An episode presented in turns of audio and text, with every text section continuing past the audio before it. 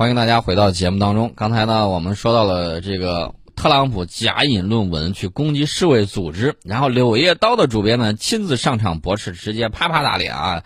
美国总统特朗普十八号深夜的时候发推了啊，大家都知道他喜欢推特治国，没事就发啊。然后这这回发推呢，写了一封长信，呃，发给谁呢？世卫组织总干事谭德赛。啊，以永久断供和退群来威胁世卫组织改革啊，这个改革都要加引号的。对于这么做的合理性啊，特朗普在信里头列出了第一个理由，就是一条假新闻，拿假新闻当理由，拿假新闻当理由，这说明什么？你的论据有问题，那怎么可能得出正确的结论呢？对吧？这个逻辑上你就讲不通。那么，这个到底是什么假新闻呢？这个特朗普在信中说，这个世卫组织不断无视去年十二月初。甚至更早就发布的啊，当然他是黑我们啊！大家一听啊，他说就是表明病毒在武汉传播的这个报告，其中还包括《柳叶刀》医学杂志的报告。《柳叶刀》主编查德·霍顿十八号晚上当天一看特朗普发了这个推，当天晚上就没停，马上在推特上更正了特朗普的错误，说《柳叶刀》并没有在二零一九年十二月初发布过有关病毒在武汉传播的报告，也就是说。我根本就没有发过这个报告，你在胡说八道，你从哪儿弄的假新闻？大家也看到了，这个特朗普这个现在周围啊啊，有点像什么呢？我认为他有点交友赛孟尝，啊，超过了孟尝君。为什么这么讲呢？因为他有一个手下啊，原来这个怎么讲啊？盗窃、偷东西、偷东西啊。呃，这个相当于什么呢？相当于这个鸡鸣狗盗之徒，所以我就说这个，大家就看他后头都聚集了一些什么样的人啊？看这个相关的报道，大家都能看到。那么霍顿指出呢，《柳叶刀》的第一份相关报道是中国的科学家们于一月二十四号发布的，《柳叶刀》官方网站啊，大大大家知道互联网是有记忆的，你去查，这个里面一清二楚。这份题为《感染2019新冠病毒的中国武汉患者临床特征》的论文，是由武汉金银潭医院副院长黄朝林等人发表。那么，这是中国医学团队一月二十四号在《柳叶刀》上发表的这个论文。一直以来呢，《柳叶刀》主编霍顿都站在科学的一方，客观地评价了中国在这次疫情中的表现。早在四月份，霍顿就曾撰文指出，啊，特朗普对于世卫组织的看法完全是错的。然后，霍顿呢还专门梳理了一下。中国与世卫组织合作的时间线啊，人家一清二楚。比如说，二零一九年十二月三十一号，中国首次向世卫组织驻华代表处报告了中国武汉地区不明原因的肺炎病例。第二天呢，便立即成立了疫情应对处置领导小组。那么，二零二零年的一月四号，世卫组织在社交媒体推特上宣布，中国向世卫组织报告了湖北省武汉市。发生不明原因的肺炎病例，无死亡病例。目前正在调查这种疾病的原因。这是当时刚刚发现这种情况。然后一月五号的时候，世卫组织发布了关于新冠病毒的第一期疾病爆发新闻。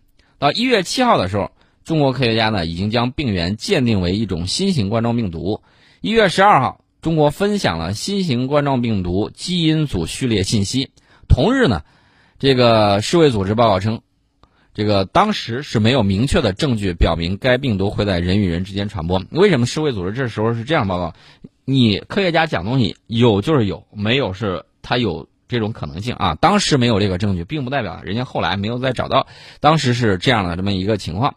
到一月十四号的时候啊，两天之后，世卫组织在新闻发布会上提出了该病毒具有人传人的可能性啊。更多的证据，科学证据指明了，在没有到那一面的时候，我给大家讲一个例子，有个科学家就讲。非常严谨啊！有人就是说，哎，你看那个人坐汽车啊，他你看他那边脸，哎，看着这个这边是比较帅。那科学家说，没错，这边脸是很帅的，但是那边脸我还没有看到，不能就说他那边脸他也是很帅的，啊，人家这个就就比较严谨。那我看到的，我找到的证据已有的能够证明的，我就说有；那没有找到的，那可能还没有。等到找到新的证据的时候，证明有的时候，科学严谨态度表明就是现在我能够证明了。啊，是这么样一个情况，所以说呢，这个这一系列的这种情况，大家都可以去看一下。这个特朗普，特朗普这个信里头各种错误比比皆是啊。除了引用《柳叶刀》报告时间出现偏差以外，啊，还有什么呢？还有这个各种胡说八道的这个地方啊，大家都可以去看，大家都可以去看。那么《柳叶刀》实在是忍不住了，啊，实在是忍不住了。大家注意，《柳叶刀》是英国科研期刊，《柳叶刀专门发了一篇社论，说美国政府不断边缘化该国疾病控制和预防中心的做法，会损害全球在科学和公共卫生领域的合作。这一负面效应，正如美国暂停缴纳世卫组织会费一样。啊，这篇社论指出，美国的疫情状况仍不乐观啊！我估计可能就是不乐观，他才要四处甩锅。那么，然而这个国家的疾病控制和预防中心，就是疾控中心啊，CDC，在应对疫情过程中角色不断被弱化，变成一个无效以及名义上的顾问。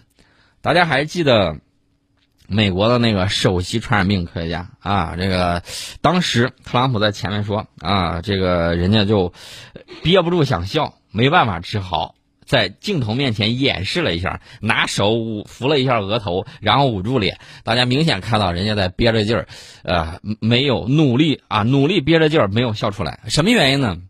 因为这个总统讲的东西太无知了啊，所以说让科学家很无奈啊。甚至大家还不要忘了，这个总统，这个总统的这个科学素养是比较差的。当时特呃呃这个。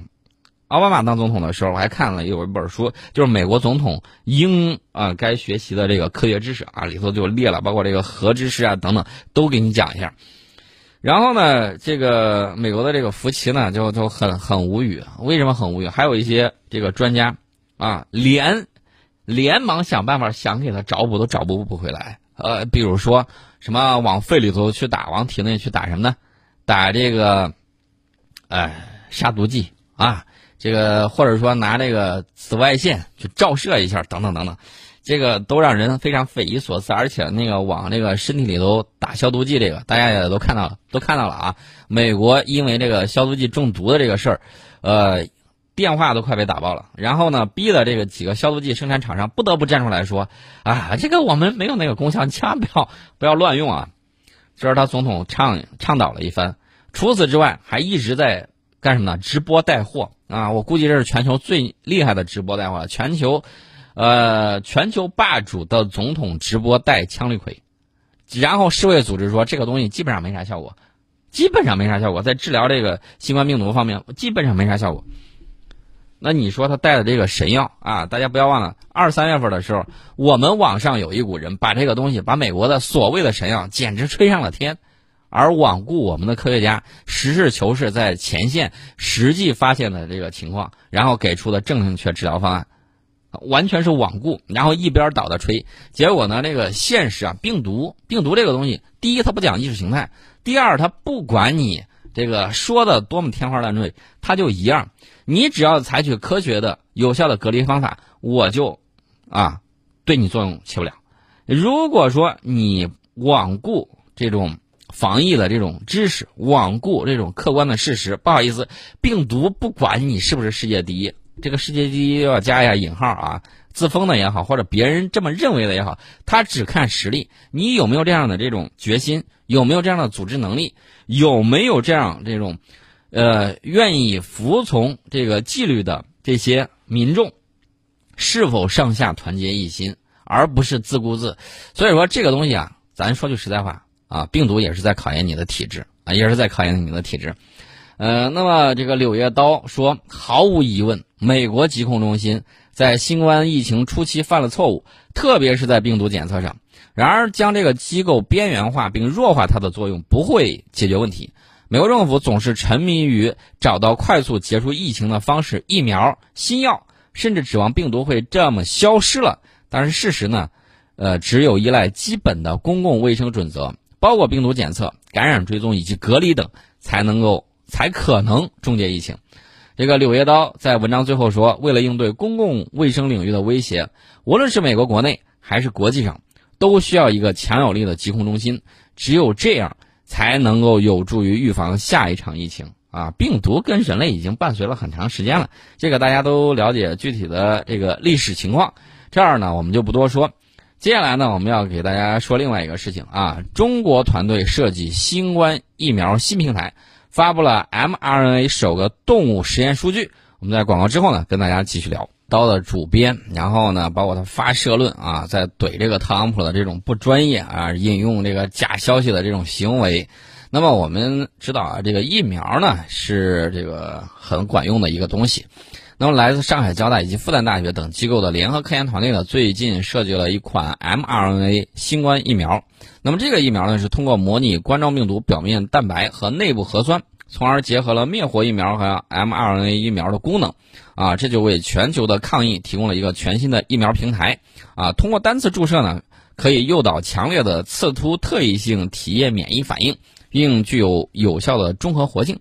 那么，按照他的这个说法，发布的这个动物实验数据啊，呃，中间很复杂，我就直接给大家说这个结果啊。这个结果到底是什么呢？呃，也就是说，现在研究者呢，目前无法用真实病毒再次感染接种过的动物，未来研究者将进一步揭示，就是接种的小鼠的表位情况。和易受特定中和抗体影响的这个表位啊，这个可能有助于药物和抗体的开发啊。说白了就是提供了一个新的思路，提供了一个新的疫苗平台。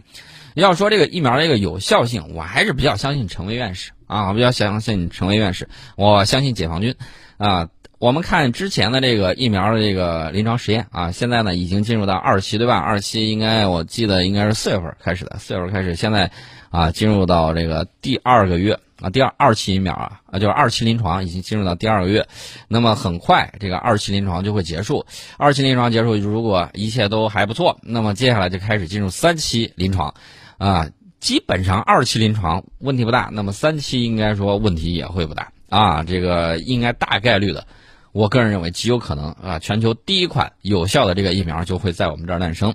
那么这个呢，疫苗出来之后，呃，大家除了这个有效的这个防疫之外，啊，打上这个疫苗，你可以有效的呢，自身进行免疫，这是一个很好的这么一个进度。啊，刚才呢，我们说到美国，其实我想说一下，你别忙着这个在那儿这个甩锅，也别忙着这个引引用这种假消息，然后满天飞。呃，你关心一下自己家里头的事情，这个比较重要啊，把自己家里头事情做好。你看，疫情当前，然后他们最近还照样发生了多起枪击事件。这个枪击事件呢，有一个不知道是咋回事啊，呃，据说是在家里头待时间长了，然后这个一出来之后，这个枪手拿着枪对人群进行了扫射，啊，当时就出问题了，呃，这些出问题也就罢了，这个美国德克萨斯州有一个海军基地，当地时间二十一号的时候也发生了枪击事件，一名安保人员受伤，枪手也死亡，那个美国的这个联邦调查局就这 FBI 啊，正在调查这起与恐怖主义有关的案件。但是没有对外透露枪手的这个进行袭击的原因。呃，根据美联社援引三名知情人士的说法，本案的嫌疑人为亚当·阿尔萨里。这个当地时间二十一号早晨六点十五分的时候，他试图驾车冲过，呃，科帕斯克科帕呃科帕斯克里斯蒂海军航空站。这名字起的太长了啊，下回可以弄一个短一点的名字，人念的都不好念。他呢，打算开车冲过去这个安全门。而且呢，掏枪击伤了一名安保人员，呃，但是呢，这个安保人员呢反应很快，呃，赶紧摁了一个开关，把那个路障给升起来。路障升起来之后，这个他不是有那个钢柱子嘛，升起来，升起来之后，这个嫌疑人开车就无法继续进入基地。其他的安保人员呢，看到这种情况，马上那个冲过来了，然后就开始了枪战啊，这个，嗯，枪手呢被打死了。这个事件呢，导致整座基地被封锁了大概五个小时。到中午时分的时候，当地时间啊，然后呢解封，这个基地基地的主要出入口重新打开之后，但是案发现场仍然处于封锁状态。由于这个受伤的安保人员情况并不严重啊，经过治疗之后已经出院。这个 FBI 的官员呢说，仍然在调查嫌疑人是否有同党啊，不过并未讨论任何可能的犯案动机。那么除了这个事儿之外，还有一起枪击案。什么枪击案呢？是有一个美国退役的海军士兵啊，岁数比较大了。呃，他怎么着了嘛？他这个跟邻居起矛盾了，跟邻居起矛盾。这个时候就来了个警员啊，就跟他说这个啥情况。然后他就跟警员在抱怨说：“你看我这个邻居确实确实不行，没事小题大做等等，反正就是说了一通。你说着说着，突然他从腰里头摸出来一把手枪，把这个警员呢就给打倒了。”啊，这个后来死亡了。这个时候呢，他又跑回家，穿上了这个战术背心又拿了这个 AR 十五。啊，这个警员呢，他出动的时候一一般都是两个人。另外一个警员，这个时候呢就赶紧呼叫这个支援。另外一方面呢，跟他就开始了对射。这个海军士兵呢，啊，就躲在他那个汽车引擎盖前面，啊，开开始开枪。这个 AR 十五呢，确确实实不咋地，打了没几下卡壳了啊，打了没几下又卡住了，哎，结果他呢被击中了这个小腿，被击中了小腿，被击中了小腿之后，他把枪一扔，投降了，啊，然后呢就被带起来了。你说这到底是什么仇什么怨，让他的海军退役老汉啊就拿起了枪？这不太清楚啊，我不太太清楚，是不是精神有什么样问题？这个就不好说了。反正美国这个家里头这个事儿太多，这个枪击跟这个疫情同时在进行啊，让人感觉简直是没有章法啊，最起码是没有章法。我们再说一个事情啊，这个事情呢，这个是前一段时间，这个德国有个科研科研核反应堆啊，发生了轻微的核泄漏，呃。据说这个事情呢不会对人类健康造成影响。这个核反应堆呢是位于慕尼黑附近的小镇加尔星。呃，工作人员呢日前从那个反应堆烟囱里头排出气体的时候，测出碳的放射性同位素碳十四排放小幅超过规定上限。但是如此程度的泄漏呢不会对人和环境构成威胁。啊，这个核泄漏呢是由于干燥装置安装错误引发的。根据国际核事件分级表。这次核泄漏为安全影响极小或无影响的这个零级事件，那么后续呢会将事故的调查报告呃这个发表出来，决定是否何时重启这座核反应堆。另外再给大家说个事儿，还是德国和德国这个有两个这个核反应有两个核反应堆，不是核反应堆啊，是核反应堆的冷却塔要拆除。然后呢，这个德国就是说叫上那个美国，美国这块比较专业嘛，他应对核设施的东西比较专业，就叫了这个驻德美军去了，叫驻德美军去帮忙。然后呢，这个这边一起报，驻德美军一溜烟跑没影了。当时吧，德国弄得很郁闷，我让你来帮忙，你这个忙什么探测设施都有啊，你忙帮不上，你还跑了，啊，德国没办法，只好把他自己的这个。啊，这个警察呀、军人呢叫上去，然后把这个事儿给处理了了。所以这个东西，这个有的时候说起来，说起来啊，你感觉好像有些名声在外，但是实际上是不是银样蜡枪头？我觉得有的时候你会在一些灾难呢，会在一些事故处理方面会看到他的这个组织协调能力啊。要么呢，也就是美国并没有把德国的这个事儿当回事儿。